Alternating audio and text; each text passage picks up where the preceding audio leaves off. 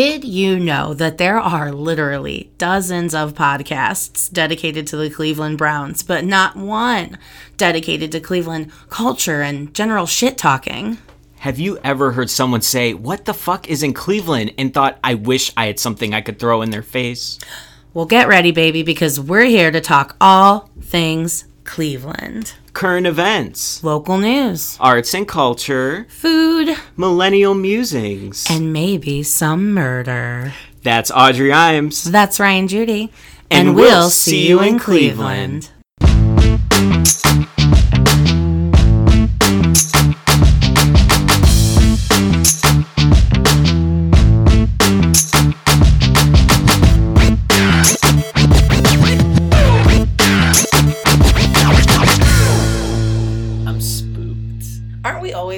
Spooked, Ryan. Yeah, I love spooky stuff. We're going to edit out that laugh. Yes, we are.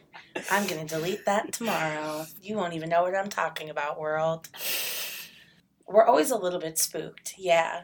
And this week has been particularly spooky for us because this past weekend, our dearest, dearest friend, Chelsea. Oh, should I use her last name? Oh, what if I just? It's fine. What if when I say her last name, it goes beep? Yeah, let's do that. Let's do that. Okay, but it can't be too loud and piercing. Okay. It'll be the softest beep you've ever heard. Like beep. Use that, but a little bit more upbeat than that. Beep. There you go. Just take that sound and insert it back there. I will. Okay, we'll do that.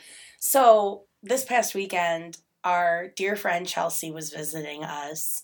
And we got to do so many fun things with her all over Cleveland. And she is a See You in Cleveland super fan. Mm-hmm. She calls it CUIC. CUIC, which, hashtag CUIC. Just to be candid, isn't really something we're adopting. I mean, I don't want to because it's not, it would have to be SYIC. Yeah. Technically, so that part bothers me, but I also get it. I totally get it. Sure. So I'm not working against it. I'm not promoting it. CUIC. We love you, Chelsea. Chelsea also coined the phrase Clee Curious. Just so oh, wait, that was our review. Okay, Chelsea wrote our review. Whatever. Maybe we'll edit that a little bit out. But while Chelsea was here, because she's such a CUIC super fan, mm-hmm. we took her to do a few of the things that we've covered on this podcast, including the Buckland Museum of Witchcraft on the and Magic. Side. And Magic. Yeah, with Magic. The K. Can't forget it. So we took her to the Buckland Museum this weekend, did the tour, perused the gift shop. Mm-hmm. It was much more crowded than the last time. Very crowded, yeah. There was a ton of people in there, whereas before, whenever we were there, there was like one other person. Yeah. And we were, like, basically the only ones. Yeah. And Elias was there giving his readings. Yes. Two people were lined up for Elias. Card. There was a group of three ladies who I overheard were, like a mother and two daughters, and they were all getting readings, which, of course, my ass, I'm immediately doing math. Like, holy shit, that's, like, $100 a day. Like, that's crazy. Yeah. But, and you know what was spooky about those people? Is that we saw them at Target later. We saw them again. So naturally, our day consisted of the Witchcraft Museum, Coffee, and then getting Target, doing a Target run. And yes, we were walking down one of the main aisles of Target, and these bitches, like three witches, just come walking right at us. Do you think? Fresh palm red. Do you think they're witches? Maybe. Were they hovering? Like gliding down the aisle? Either way, it was spooky that their Saturday was basically the same as our Saturday. But we went back to the Buckland Museum. It was a great time, as always. Chelsea loved it, adored it. And we did a bunch of other things that day that we're going to cover in a little bit. But something else spooky, or that's had me spooked. Oh. This week, I read a really fun story that Franklin Castle, over here in Ohio City, is going to be on the Travel Channel. Oh, nice. No off-brand Travel Channel. This is the thing. It's been featured on other travel shows on other networks before, but this is Ghost Adventures on the Travel Channel. Yeah, this is the big league. For sure. This is a big deal. This isn't ain't no small potatoes over here in our pierogies. That's right. The episode's going to air this week on Thursday, which I guess will be the 12th, so before this comes out. So find it it'll be on Hulu or something that you subscribe to. I'm sure you can find it, and the camera crews called their paranormal investigation of the castle, quote unquote, very disturbing. Oh. Which got me thinking, I know about Franklin Castle because we've, you know, lived over there, as we've mentioned probably a million times by now. And I've seen it before. I drive past it and I know it's like spooky and it's got like history, but I didn't really know that much about it. So naturally I went to our old friend Wikipedia. Mm-hmm. Which we should really donate, $5. Yeah, you can, but I don't use it, so. Wow. No, just joking. Okay, right. Of course I use Wikipedia. Everybody looks at Wikipedia, okay? So I naturally went to Wikipedia, and I was taking a look at some of the history of Franklin Castle. So it was originally built, I'll try to do this as abbreviated as possible, mm-hmm. but you know I love spooky stuff. Ooh. It was originally built in 1881 over the course of 2 years, so they didn't finish it until 1883, by a famed architectural firm called Cudell and Richardson, and it was built for Hans Tiedemann, who was a prosperous German immigrant who moved here to Cleveland. So they built him this house, and over the course of like the next decade or 15 years or so, him and his wife lose like 4 or 5 of their kids, end up dying of like different medical ailments and things when they're living in this house. And it got to such a point that like people were sort of like, is your house like kind of fucked up? Is it maybe haunted or something? Mm-hmm. So there's always been these spooky rumors about the house from there. It's also rumored that like Tiedemann himself might have committed some crimes there, like some weird stuff I won't get into. Thought. Right. I mean, because something has to happen in it before it gets haunted. Right. Right. I mean, all these sick kids, I guess, would be a thing. Yeah. I guess it could be built on some like grave or whatever. Right. Maybe it's built on ancient. Maybe it's built on a grave site. I was almost going to say from the Cleveland Torso Killer, but that was way later and doesn't make any sense. So, in the middle years, according to Wikipedia, the home was owned by a few different, like, German cultural organizations. Then a family bought it in the 60s. Totally said it was haunted, said it was super spooky in there. They ended up selling it to another guy who tried to turn it into a church, and in order to do that, he did, like, haunted tours and overnight stays. He ended up losing it at some point, though. In 1982, it was put on the National Register of Historic Places, and this interesting fact, in 1984, a guy named Michael DeVinko bought it, and he was Judy Garland's fifth and last husband. Or if you saw the movie Judy, that snack who she's with until the very end, that guy apparently bought this house in Ohio City in the 1980s, probably with money maybe he got from Judy somehow, I don't know. And he purchased it and almost immediately started making major renovations. Over the next 10 years, he spent close to $1 million renovating the castle. Despite all of it, he put it up for sale in 1994. Since then, it's been, like, tossed around, but it somebody owns it. Like, it says in 2011. Yeah, but they don't do any tours or anything like that, right? No, it says that in 2011, it was rezoned and allowed to become a 3-family dwelling. So, and then it was for sale. And that's kind of the last thing it says about, somebody bought it. The Cleveland Building and Housing Department issued a permit for residential exterior alterations in 2012. Local news sources have reported that the buyer intends to convert the building into 3-family homes. Who would live there? I would, 100%. Is it affordable? That sounds super spooky and cool. It's a super cool house. It's a great location. I could not see you living in a haunted house and you going there openly. I got my dog. If I didn't have my dog, but she's going to let me know immediately. I'm doing month to month. Don't come calling me. You got ghosts in your place. It's so cool. It's not that far from here, though. Your dog turns on you. You don't think it could ever. Oh, no. Anyway, Franklin Castle, they'll be on the Travel Channel this week. That's really cool. Ghost Adventures. I definitely want to check it out. I never want to check that show out ever.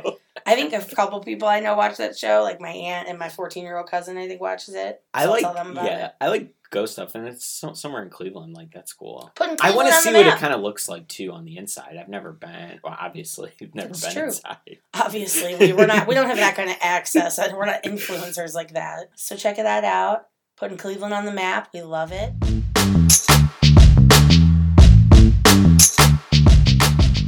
Speaking of terrible TV shows, Ryan and I are knee-deep in one of the best terrible shows I've ever watched. Mm-hmm. And that's Love is Blind. I'm not even going to lead right up to it. I always want to do the lead-in. And Ryan's like, can we just say it? But I have to lead in. And you're right, though. Love is Blind, L-I-B, lib. If you're, you know. If you're me. If you're me. If you're talking to me, I'll know what you mean. Nobody else will. Maybe that's a good thing. Yes. Yeah, we were definitely not, like, itching to watch it. Absolutely not. I was avoiding it, actually, because girls at my work were watching it, and just hearing them talk about it, I was like, this show sounds so god-awful. But I should have known there was something to it, because they were, like, clearly obsessed with it. I had seen other people being obsessed with it. Yeah. I love shitty reality TV, but I'm not a fan of The Bachelor. So I was kind of conflicted. I'm like, will I like it? You're like, let me draw this line. I will watch anything MTV produces, but I will not watch The Bachelor. It's okay. Everybody has those guilty pleasures, and for some people, it's terrible reality TV. Yeah. And this is now my guilty pleasure is this show, which I don't even feel guilty about it because I feel like everybody's fucking watching it. Yeah, totally. For anybody who isn't, the format is basically they bring all these hot people together and they put them in these pods where they do dates with one another, but they can't actually see each other. They can just hear each other. And it goes on for I think they go into these apartments where all they can do is talk to each other in the pods and they're there for like a few weeks. Yeah, but they were only there for... like 4 days. No, they were only there for like 4 or 5 days. Yes. They were only there for 4 or 5 days before they left. Yes. Ryan is so adamant. He's like, yes, it was Audrey. Crazy. I remember, don't you remember them being in Mexico and it'd be like 7 days oh my God, you're right. to this thing and you're like, what the fuck? So here's my thing though, like, they could have taken a little more. Like, do you think, what if... I'm pretty sure that Damian proposed to Lauren in like 2 days on that show. Unless maybe he didn't and they just honestly, Ryan, it that way. We watched it all so fast. Maybe I just want it to make sense more. So I'm trying to make it weeks in my head. But you're right. The more you're talking, you're absolutely right. They end up, after just a few days of talking to each other over these intercoms and then deciding that they are in love with each other enough that they're going to get married. They propose to one another through the pods, and then they get to meet each other face to face for the first time. They don't have any idea what one another looks like.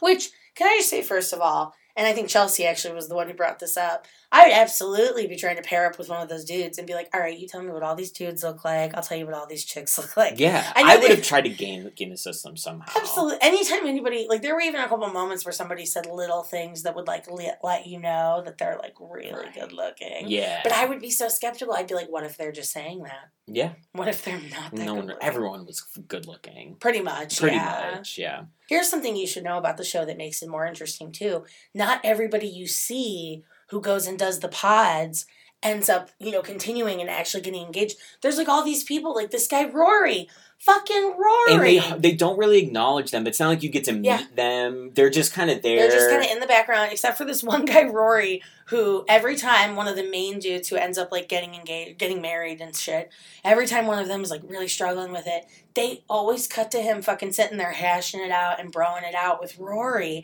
Right. And the whole time I'm like, who is Rory? Why is he's helping all these dudes? He's clearly a therapist for all these dudes, but, like, is he finding love? Is he focused on everybody else too much? Rory, don't squander this opportunity. Well, and we heard from our friend that there were couples that they actually didn't end up. So what happens after they see each other face to face is they go on their honeymoons to Mexico. Right. And so I think there was 5 couples that went to Mexico, but I guess there were 2 other couples that ended up getting engaged. Oh, that's right. That didn't go on the trip, apparently, supposedly. And one of those couples was Rory and whoever he met. So it's like, why wasn't Rory interesting enough? Because trust me, there were a couple of couples that I'm like, these are duds. Like, these are duds. Unfortunately, these are clearly people who don't belong together, and this is not. And I guess that's the whole point, because it makes it entertaining. I've never watched a show so ridiculous and like with people that are so crazy and still had so much to say about it the entire time. I don't know. Like, I can watch terrible MTV shows, but I get to a point where I'm just like tired of it and I can't take it seriously enough to even like joke about it anymore. Where this one, I was like, give me more because I know I have commentary. Yeah, I think it was just so crazy and that it just progressively was getting crazier and still was so like unfathomable what was happening. Yes. To me, that it was very entertaining to watch. Okay, but wait, a couple of my favorite things from the show. Yes, please. And I saw this in a tweet when I was reading things about it, but whenever Nick Lachey, because Nick Lachey and his wife, Vanessa Lachey, host the show, but they're really only in it like 3 different times. And they just reiterate what the show is about each of those times. Yeah. Very strange. But they're hosts. But whenever Nick Lachey introduces himself, he's like, and I'm obviously Nick Lachey. Obviously. And it was funny. Like, that's so ridiculous. But also, like, I had that comment. I was like, no one younger than us knows who Nick Lachey is. Absolutely not. We are for sure the cap, I think, of the Nick Lachey bottle. For absolutely. Sure. There's no way young people know who Nick Lachey is. And also, yeah, notice we've talked about the show for several minutes now, and I have not mentioned them one time because they are barely in it. Part of which I think is maybe Netflix trying to figure out how to incorporate hosts into their formats without needing to pay them. Without needing to pay them episode, a lot, I guess. And also knowing that we're going to binge it. Yeah. And if we see so really much matter. Of the host, is it, you know what I mean? Like, mm-hmm. we don't need somebody to catch us up because it hasn't been a week. That's true. But there's still a lot more of that. If Netflix is interested in hearing our thoughts, yeah, well, then you can reach us on email, on Gmail. Right. The host just should become a narrator. They right, like they narrate moments, and that doesn't have to be a lot because there are some shows that have hosts that will only narrate it like a few times right. throughout the show, but it's still enough where you feel focused. Shoot it all, and then bring Lachey and bring the Lacheys into the studio to shoot little like fucking intros. Like, who knows what's gonna happen next? I'm obviously Nick Lachey. Obviously. Okay, my other favorite part. I don't want to talk about Love is Blind too much. It's okay, but it's hard not to. Okay.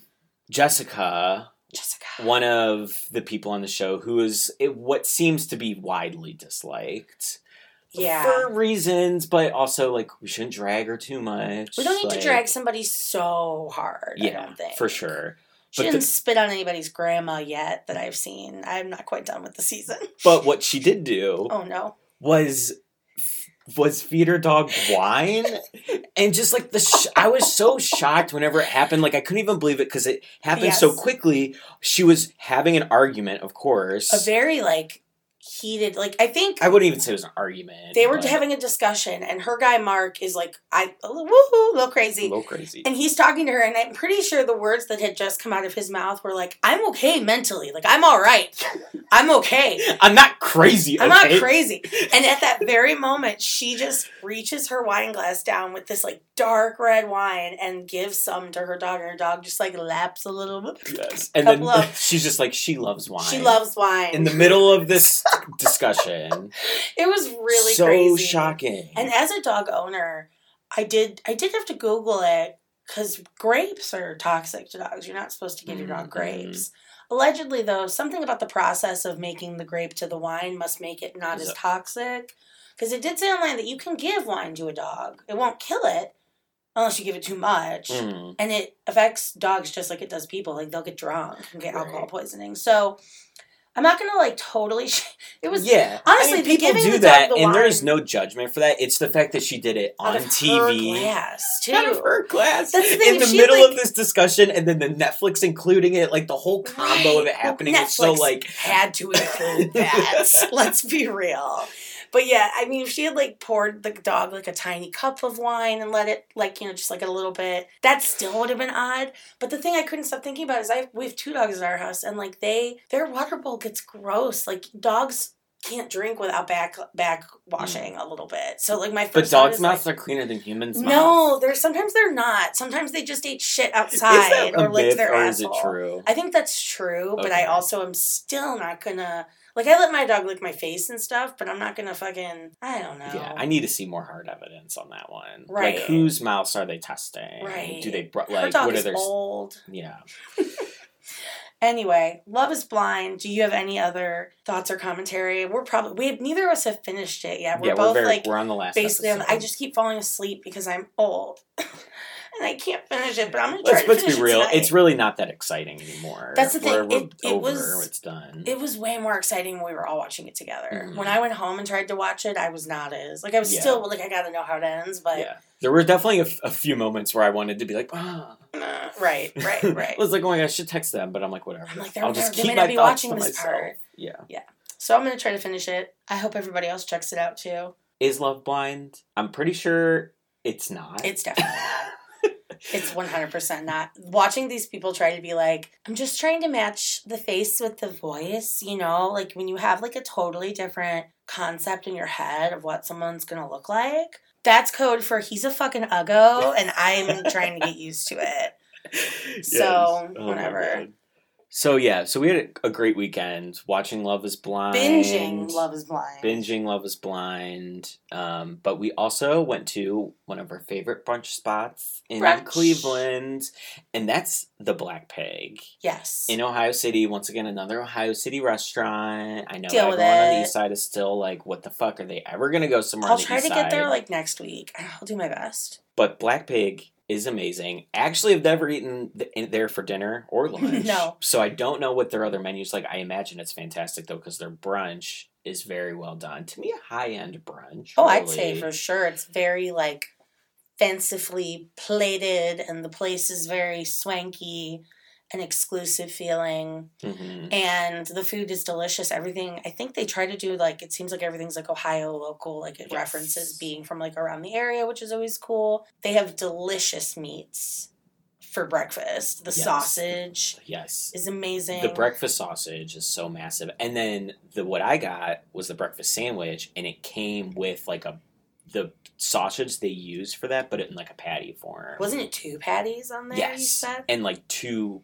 eggs, scrambled eggs with like spinach, I think, in them. It was hefty. It was a nice touch. Yeah, it was a delicious breakfast sandwich. I saw it on their Instagram and I was like, I don't really want to get that. And of course, their crispy potatoes that come with everything. Oh my god. Yes, they're like those little like fingerling potatoes, you guys, but they make them crispy and they're so good. I always get them. Even if what I'm getting doesn't come with them, I usually add them on the side because they're always really crunchy and crispy, but also potato-y and delicious. Yeah, for sure. Yeah, I mean, the short rib hash, amazing. The French toast is amazing. Their brulee bacon is so good. Even just their toast. It's like this huge slice of, I'm not even sure what kind of bread. I'm ashamed of myself for not knowing, but it's like these huge slices of this really delicious bread with really good real butter on it.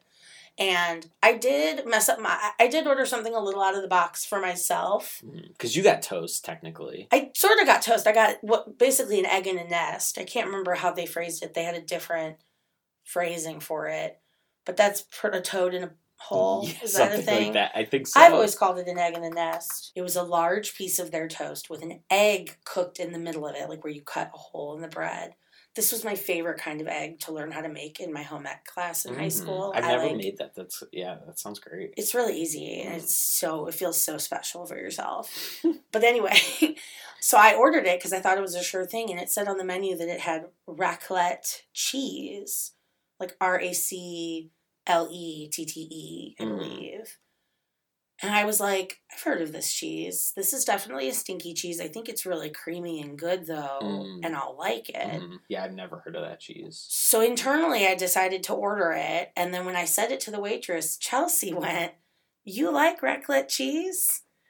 If I'm even saying it right. And I was like, yeah, I think so. I like stinky cheeses. I like funky cheese. And she was like, okay. So I placed my order, and when our food was coming, Ryan, I could smell that fucking cheese, like 5 feet away.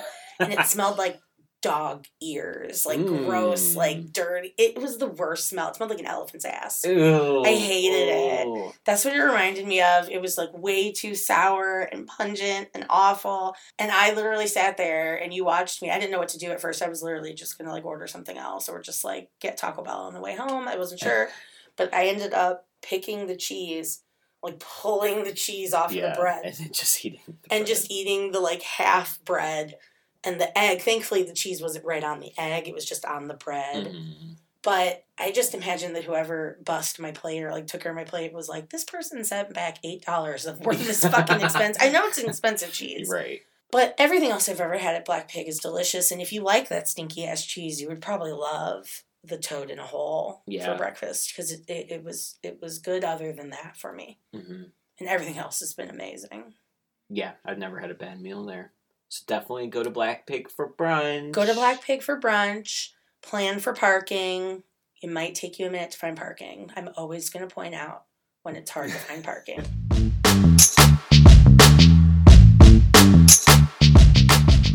Speaking of hard to find parking. Oh, I hate it. We do hate it. I especially really hate it, though.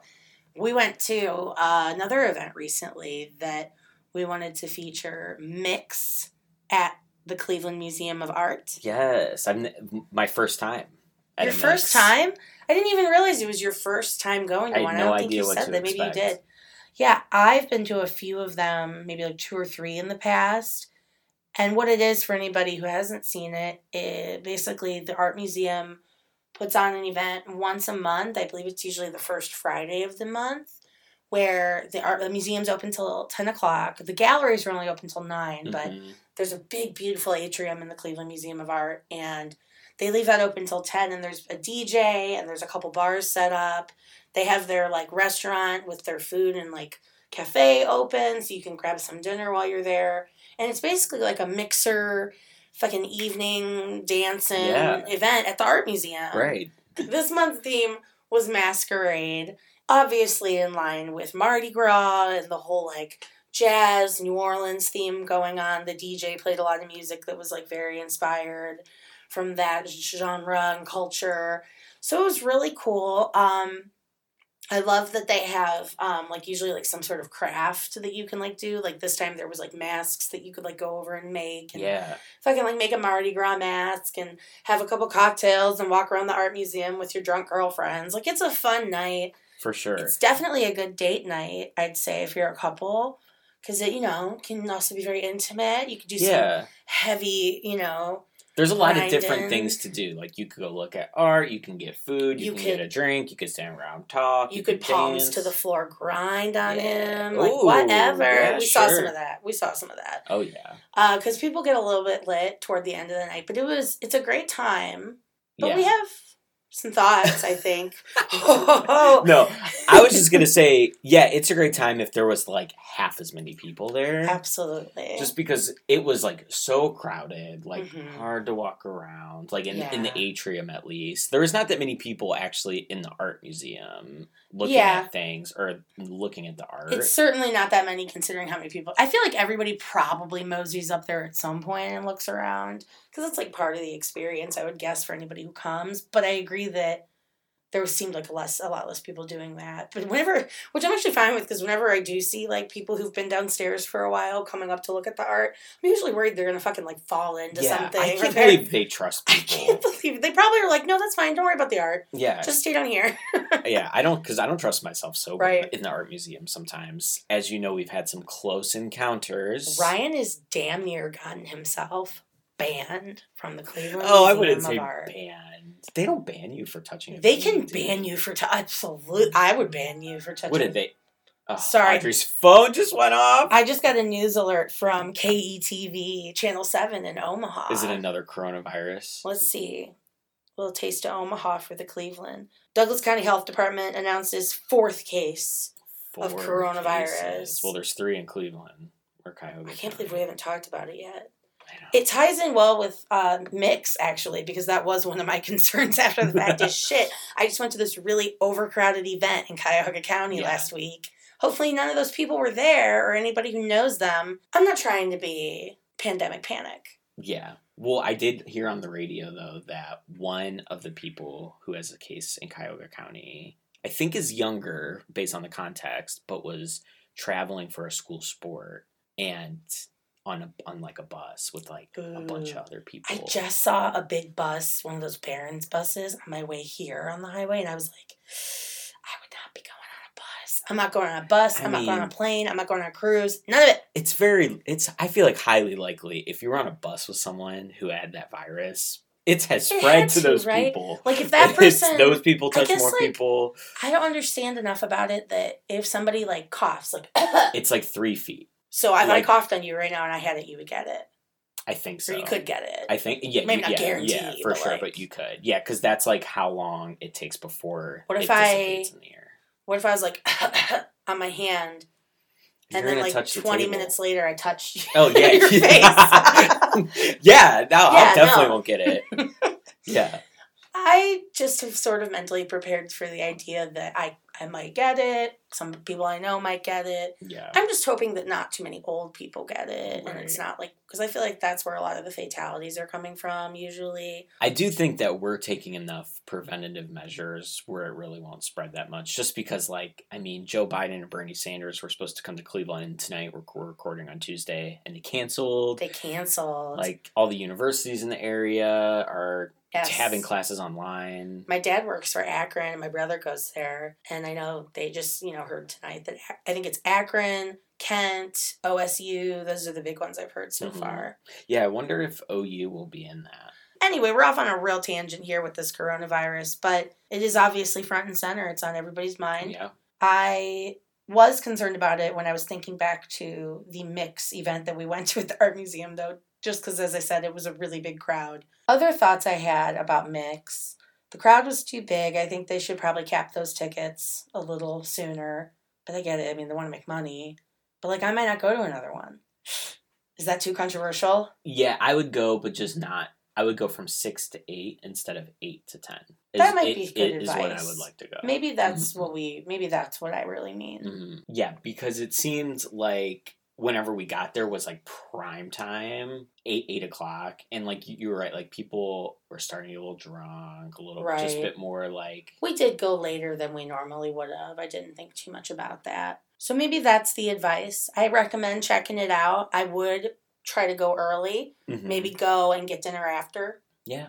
Could be a way to do it. Yeah. It's $10 in advance, $15 day of, and free if you're a member. Which I think what you asked how much a membership was to the Cleveland Museum of Art, and it was $55. Did she say a dollar amount? I thought she just went, it's very affordable, and handed me a brochure. Oh. Oh, I had all these documents. We have all these documents about the art museum. But I took all this shit, and I even put it in a paper clip, and I forgot all about it until just now. There's even a notebook, piece of notebook paper. Oh, that's a Christmas list, actually, for my uncle. Also a bunch of little handouts. There's something about the mix. All this marketing stuff I took. March is for members. So I'm taking a look at their membership levels now. To be a friend of the museum is $65 a year. Okay.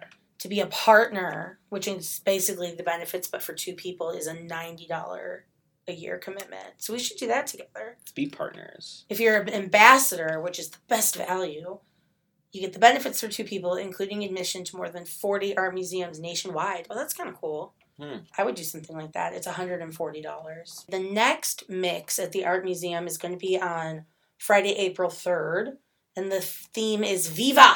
Viva! Viva celebrates the many cultures of Latin America with music, dance, and works of art.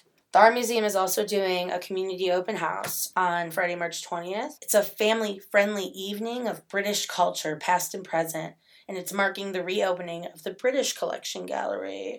So you get to do, like, there's going to be some speakers, British art, British music. It's open to all. It's free. Sweet. It's on March 20th. So check out all the great events from the Cleveland Museum of Art, and invite us because we want to go too.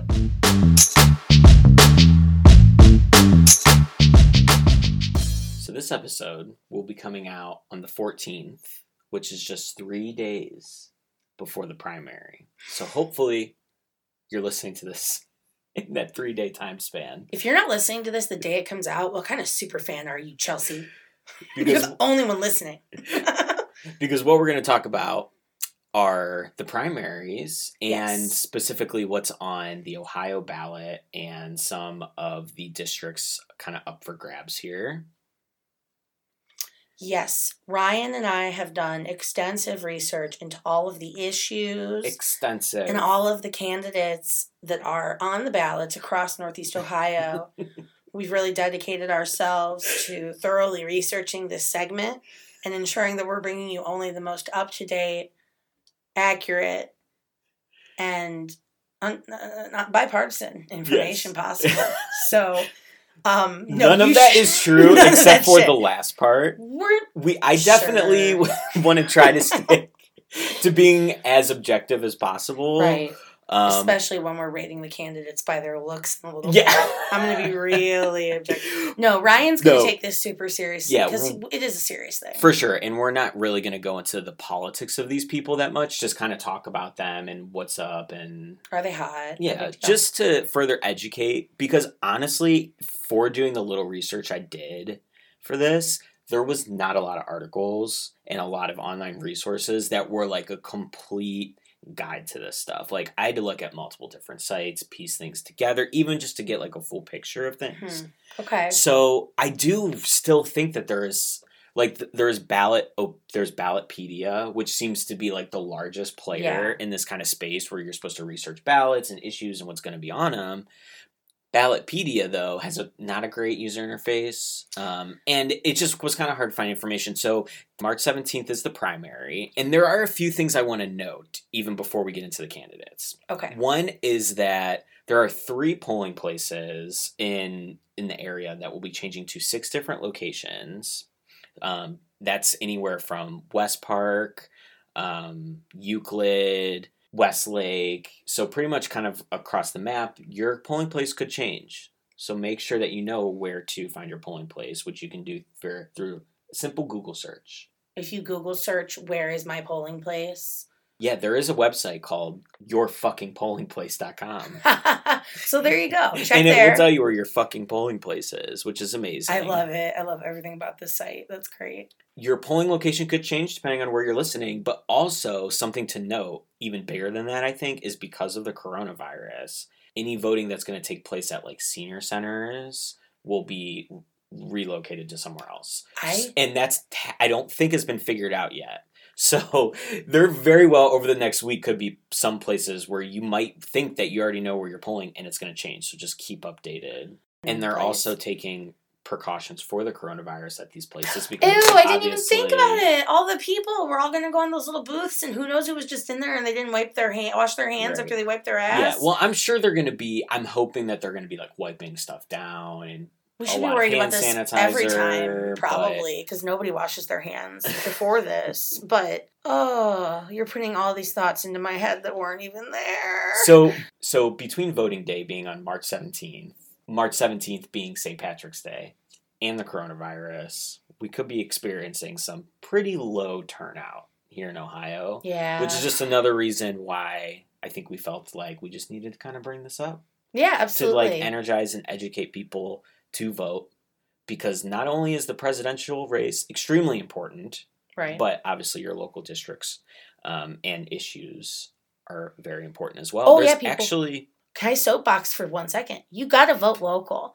You're not going to change shit by going out and only voting once every 4 years, okay?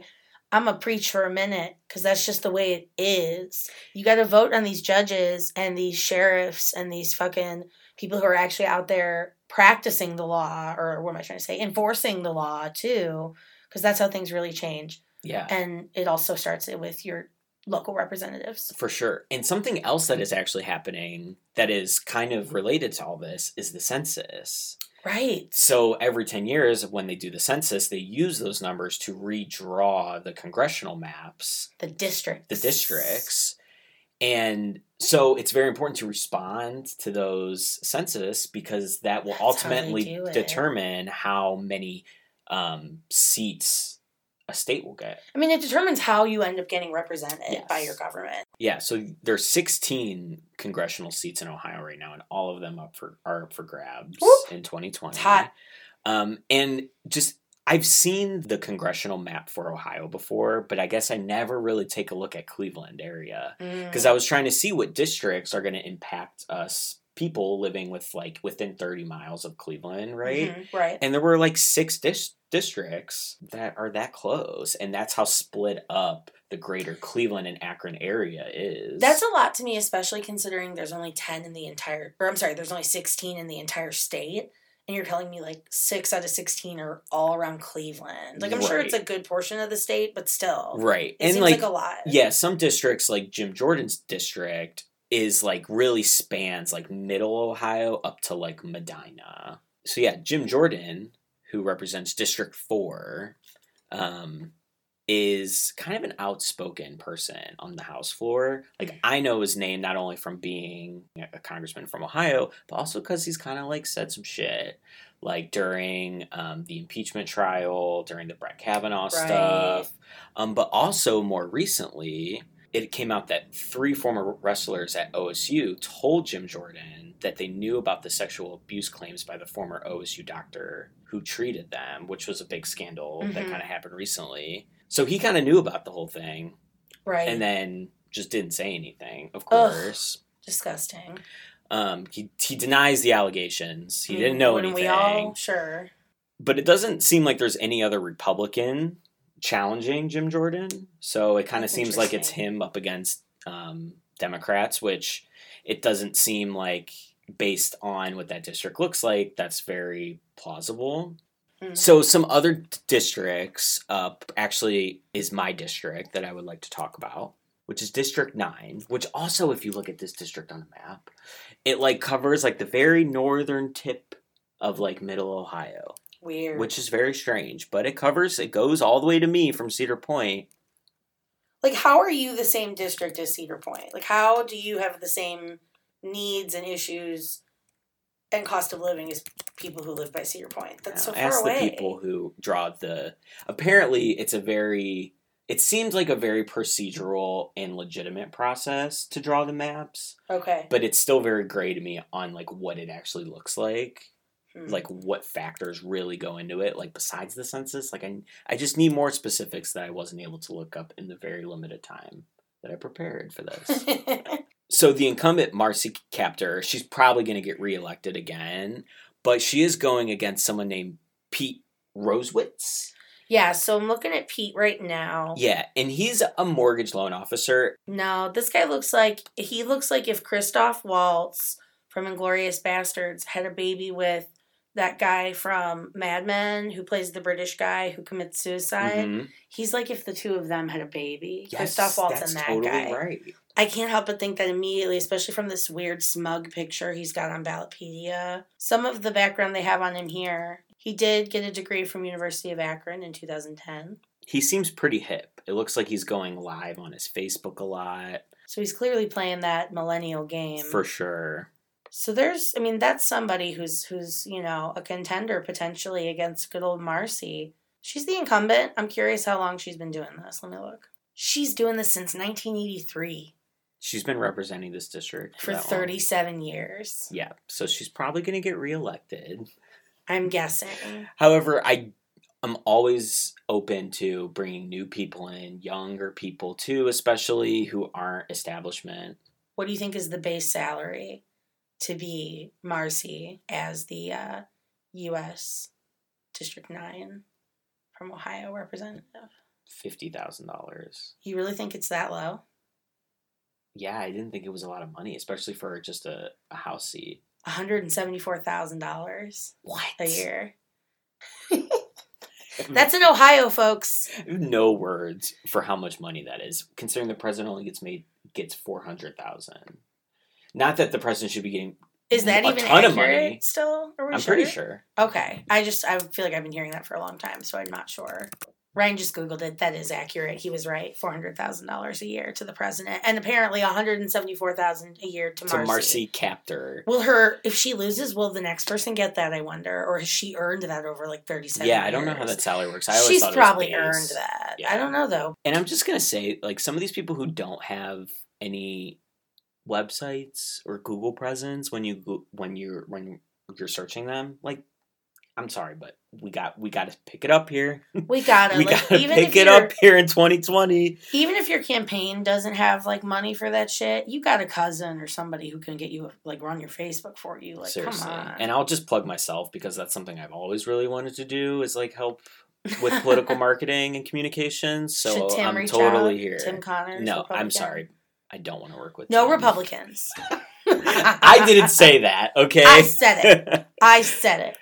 Okay, so I want to move on to a different district, to someone who is also probably going to get reelected. He's not running challenged. And it's Anthony Gonzalez, who actually is a former Buckeye, and he played for the Buckeyes as a football player. He was drafted to the NFL, but nothing really came of it. But it seems like he is really well liked. So my question for you, Ryan, is he a snack? He is. Okay, hold on. I'll Google him in that case. Well, he's not like a big snack. You're like backpedaling now that I'm Googling him. I mean, for a House of Representative guy, he looks like the guy on House of Cards who gets drunk driving, who's the alcohol problem. Yes. He's that guy. Yeah, for sure. He's literally that guy. Yeah. It's probably based on him. Slander. Honestly, probably. And he just recently was elected in. I'm sure he'll continue that. Look, there's his wedding picture. Cute. Oh, cute. Cute. Those are all over Google. That's got to be awkward. So Anthony Gonzalez, he's in the 16th district of Ohio. Are we endorsing him? No. No endorsements here. No endorsements here. His district is strangely shaped as well, but know that it is near Akron. Okay, the last district I want to touch on is District 14, which is where I grew up near Lake County. Is that my district too? No, I don't know where your district is. You're going to have to look it up. I probably should have done that in preparation for this podcast. Probably. So that's just fine. I'll look that up later. Folks, we're all going to be using these resources later to get ourselves super informed. YourFuckingPollingPlace.com. I'm sure they'll do some sample ballot shit on that too. Oh, I'm sure they'll have resources. Okay, so District 14, I just wanted to bring it up really quickly. So this is another one that I don't think is going to flip that is currently held by a Republican. There is a Democrat that is running against Dave Joyce, and it's Hillary O'Connor Murray. What I like about her is that she's an attorney and an Iraq War veteran, which is a great combo to me. Very marketable. And I think she's cute. Really?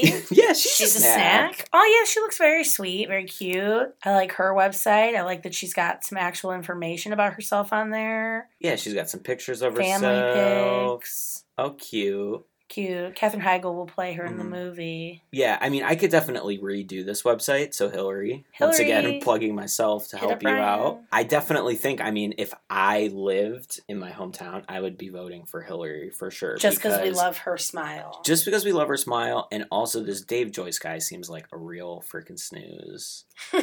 Probably. You tell me on the snack scale. Where Republican Dave Joyce. I'm not sure if he's a snack. If he were a snack, he's probably like a way too salty Ritz cracker. For like sure. It's just not. With like maybe mustard on it. Yeah, absolutely. What if I tell you this? Will it change your mind? He is a co-chair of the Cannabis Caucus. Oh, well, my employer might listen to this, so I don't know how I feel about that. But that's interesting. My boss knows about this. I have no opinion on that except for read the tone. What the fuck? Shit, Dave. I still like Hillary. I think I'm still Team Hillary, too. She can probably get down. She can hang. Not to be confused with Hillary Clinton. Oh, wait. Please. Ooh, is that going to be her downfall? It could be. No. She's going to make a name for herself. Okay, so all in all, we've talked. We went on about this. We've went on about this for a while now. I hope we've given you something useful to think about. Honestly, just the takeaway is get out and vote. Get out and vote. The Ohio primary is March 17th, just a week away from right now as we're sitting here talking to you, and just a few days away from when this podcast will come out, and you will listen to it immediately. And be ready, because it's time to go vote, Ohio. What? What was the name of that website? YourFuckingPollingPlace.com. Go there.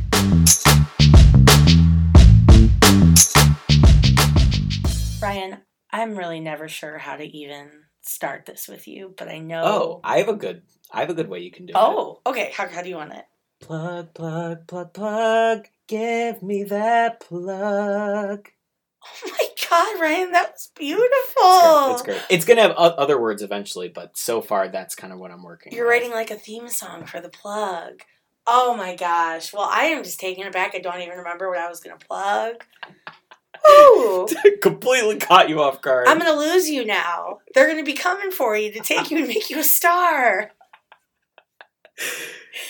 No, that was seriously beautiful, though. And that was the perfect way to start our plugs for the week. I was going to go first. So as I gather my thoughts, I'll tell you guys that this week I was going to plug a restaurant, not on the west side, shockingly. Here we go. That's great. South side. Yeah, I think would be most accurate. So I want to plug Tinker's Creek Tavern in It's actually technically in Walton Hills, but it's sort of like right in the middle of like Independence Valley v. Walton Hills, like where all those areas kind of converge. It's off of Canal Road on Tinker's Creek Road. Nice. And yes, it's this really nice, you know, just sort of like American restaurant with a really rustic feel inside. And then they have a really cool patio on the back that overlooks Tinker's Creek and like some of the Cuyahoga Valley National Park off of the canal. And I really like it because it's only about 10 minutes from my work, and anybody who works over in like Independence Valley View, all those areas, you tend to feel like really like corporate stuffy all day and stifled and stuffy. Yeah. It's not fun. So I really enjoyed going there, especially for lunch, because it just felt like it almost felt like a getaway. And the food was really, really good. I've tried their Philly steak wrap, which was delicious, super cheesy mayo, exactly what it should be. I've also tried the fish fry, which was pretty good, but it was pretty classic fish fry. And I think we all agreed when we went there this weekend that the absolute best thing are their French fries. Like that delicious, like kind of crispy, but it's still tender inside. But yeah, it's seasoned lightly. And they're just damn good. I couldn't stop eating these fries. So, you know, weather's going to start to turn any day now. And I definitely know I'm going to be going there for lunch and for weekend patio times. Yeah, but if you're on that patio, be careful. There's no guardrail. Which Tinker's Creek is like, I mean, it's a creek. Like you're fine. Like if you fell, but you know, there's rocks and stuff. If you fell off of that drunk. We both just know, I think, like drunk people. We're like at the art museum by all the art. We're like, someone's going to drunkenly walk into this. Yes. And then at Tinker's Creek, someone's going to drunkenly just fall off this ledge. I'm sure it's happened. I'm certain it's happened. We didn't ask, but I would not be shocked at all.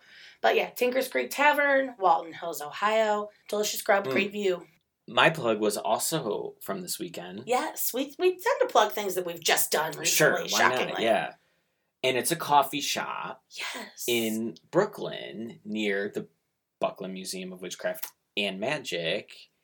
And it's called Coffee, Coffee, Coffee. Coffee, Coffee, Coffee. Coffee, Coffee, Coffee. I'd never heard of it. Didn't know what to expect. Didn't even know it existed. Based on the Google pics, though, it looked really light-filled and, like, kind of hipstery. So I was like, okay, it's probably going to be overpriced great coffee. I'm down for that. So we just walked there. It was, like, pretty close, right around the corner. And, yes, it was indeed a hipstery coffee shop. There were hipsters on their computers in the windows drinking their coffee.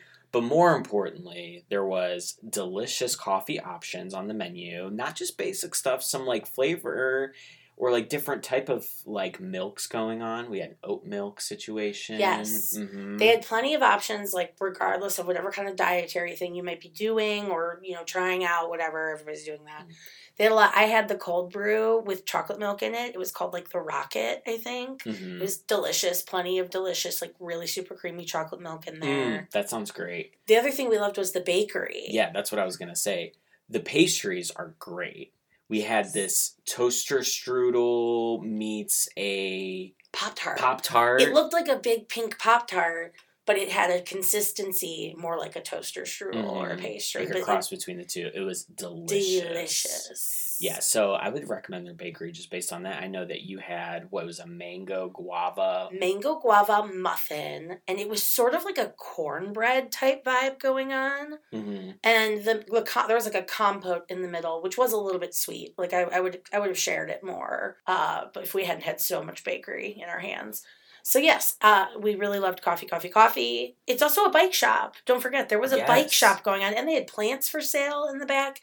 Yeah. There's a whole bunch of shit going on. You should just check it out after you go to the Buckland Museum. For sure, yeah. If you need your bike tuned or if you need something fixed. It looked like people were like, fixing other people's bikes. You could drop off your bike to be fixed. You could get a coffee. You could go to the Buckland Museum while your bike is being fixed, and then go back, get your bike, buy a plant, put it in the basket, drive your ass home. Wow. There's your day. Beautiful. I just planned your day. Done. Plugged.